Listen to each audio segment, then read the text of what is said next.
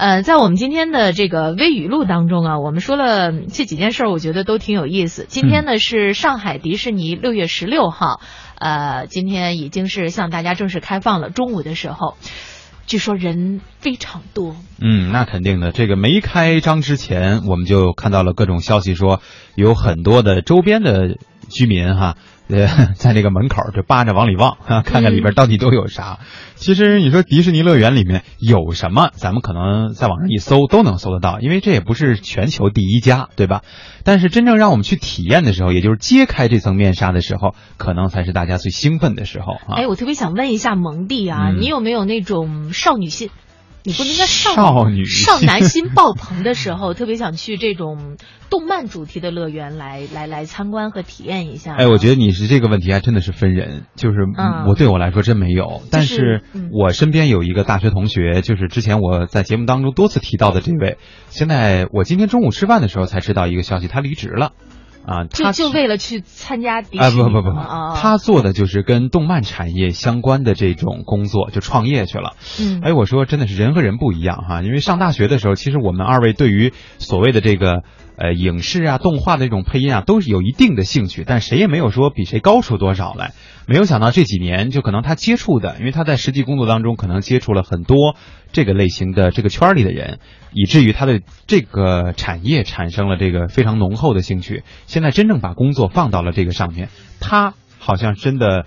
前两天吧，就已经去到了上海，就准备去在现场体验一番，然后感受一番哈。我也不知道他具体要收获些什么。而且我觉得现在自媒体发展以后啊，我这两天呢看到很多的自媒体的这个运营者啊，都在说一件事儿，说明天啊，就当前两天说的，我就要到上海迪士尼了，我会给大家全程直播我在上海迪士尼的这种体验。哎呀。不过我们今天的这个提醒呢，还是非常必要的，尽量呢少带包啊，不带包，这样子的话呢，你在入园的时候可能会更快一点，让你在排项目的时候可以少费那么一点点的时间。对，网上有很多这样的攻略哈，包括比如说，如果大家真的选择，比如说在周末，这个周末可能会去到上海，呃，去玩的话。因为拖家带口的带着小孩确实是不太方便，对吧？所以咱们那个酒店，您就甭选那个周边的太贵的那个，嗯，因为上海的这个交通实际上也很方便，搭个帐篷。至于这么投入吗？是吧？啊，咱把这个贵重物品啊，就是能随身带的随身带，不能随身带的咱就都放在酒店里，嗯，保险箱里咱们去保管，别这背着大包小包，帐篷也都拖着，是吧？什么都带着，可能人家这个入园还有其他的要求呢，在这上面耽误了两个小时才进了里边，再一看每个项目都是人，等人家结束运营的时候呢，您还没玩上呢，那您干嘛去了？是吧？嗯，所以呢，我觉得其实这种主题乐园啊，进入到中国内地之后呢，也确实是给中国其他的主题乐园带来了很多的这种启示。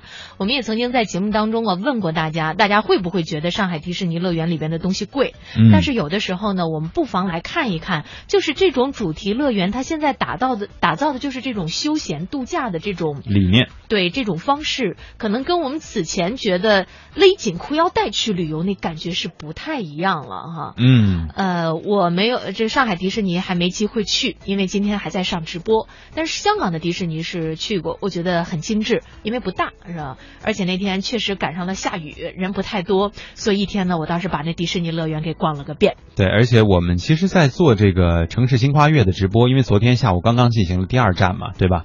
呃，每一次其实，在讲到这个城市的规划的时候，也会提出一个宜居的这种概念。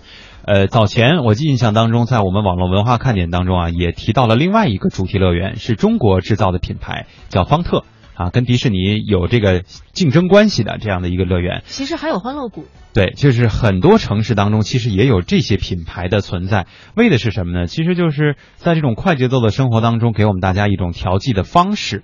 以及一些可能不用离城市太远就可以带着全家、带着小孩、带着老人一块休闲的这种方式啊！哎，这让我想起来了，就是前一阵我们在深圳做活动的时候，活动结束了，嗯，然后呢，就有一些点心啊给我发微信说晚上还想一起见个面吃个饭，嗯，当时呢我说那我们就约到深圳的欢乐谷吧，我们去玩夜场。啊哈，呃，然后呢，结果那天正好赶上下雨了，那两位点心。到了售票售票处的这个门口，然后就售票员就问他要下雨了哦，我们知道，马 马上就要关门哦，我我们知道，票价是一百哦，呃，知道，嗯，然后在非常人家非常惊诧的目光当中，这两位买了票进去去找我。